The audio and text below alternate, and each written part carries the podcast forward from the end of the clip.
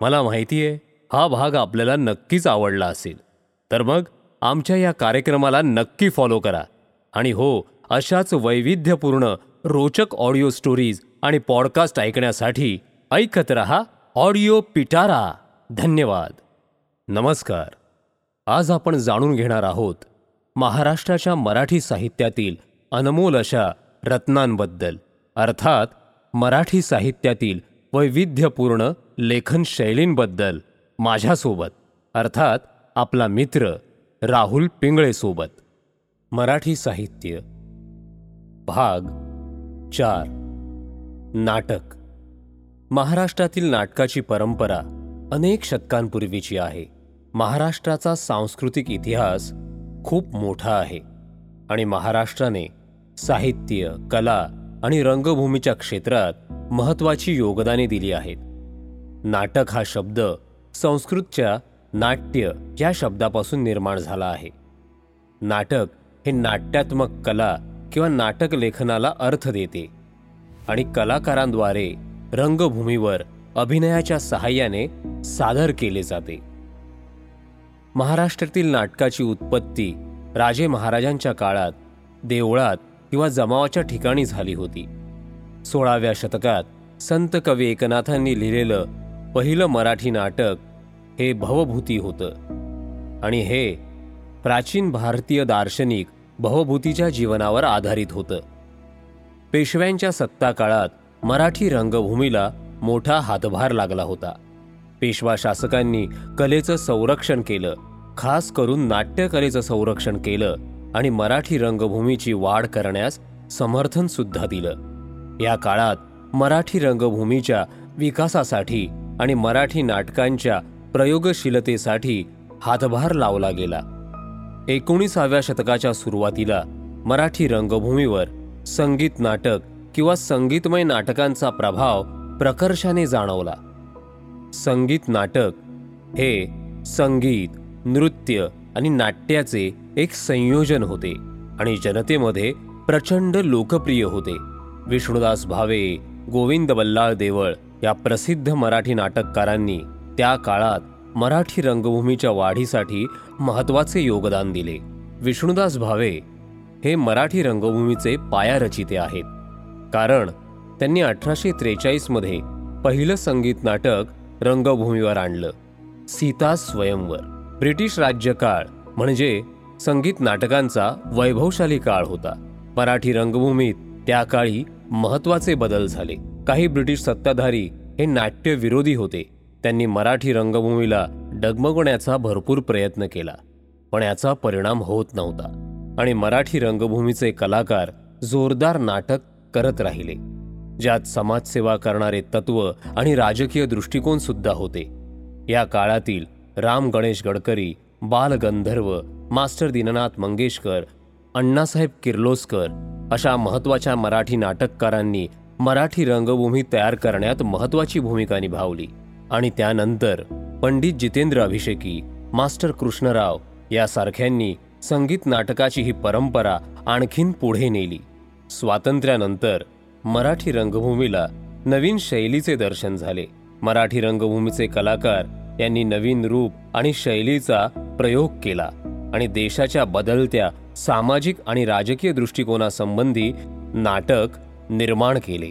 आचार्य अत्रे वि वा शिरवाडकर वसंत कानेटकर जयवंत दळवी विजय तेंडुलकर महेश एलकुंचवार सतीश आळेकर यासारख्या महत्त्वाच्या मराठी नाटककारांनी मराठी नाटकांना एक नवीन दिशा दिली. विजय तेंडुलकर यांनी लिहिलेलं शांतता कोर्ट चालू आहे मराठी रंगभूमी इतिहासातील एक महत्वाचं नाटक होतं. हे नाटक स्त्री संबंधी असमानता आणि न्यायाच्या स्वभावाबद्दल भाष्य करतं. हे नाटक नंतर अनेक भाषांमध्ये रूपांतरित केलं गेलं. सखाराम बाइंडर पाहिजे जातीचे गिधाडे घाशीराम कोतवाल यांसारखी समाजातील विविध मानसिकतेवर थेट भाष्य करणारी नाटकं विजय तेंडुलकरांनी लिहिली. त्याचप्रमाणे पु ल देशपांडे यांनी सुद्धा मराठी नाटकाला एक नवीन वळण दिलं. खास करून त्यांची बटाट्याची चाळ हे नाटक अजूनही लोक विसरू शकलेले नाहीयेत. त्यानंतर आणखीन एका लेखकांचा उल्लेख करणं खूप महत्त्वाचं आहे आणि ते म्हणजे महेश एलकुंचवार आणि त्यांचं नाटक वाडा चिरेबंदी. मराठी रंगभूमी इतिहासातील एक मैलाचा दगड ठरलं.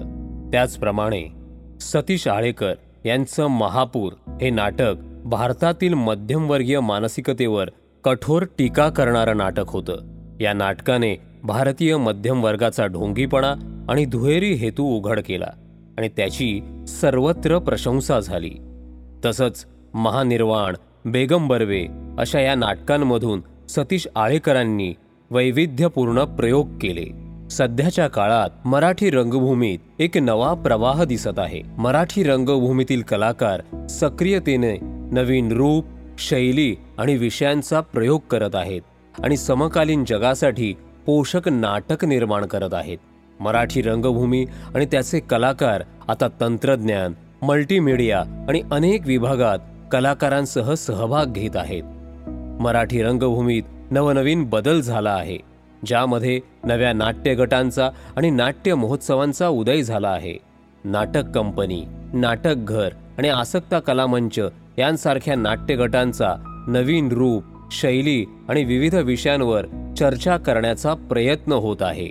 थेस्पो भारत रंग महोत्सव आणि पृथ्वी थिएटर फेस्टिवल हे थिएटर फेस्टिवल्स मराठी थिएटरचे संवर्धन करण्यासाठी आणि युवा थिएटर कलाकारांना त्यांच्या प्रतिभा दाखवण्यासाठी एक महत्त्वाची भूमिका बजावत आहेत.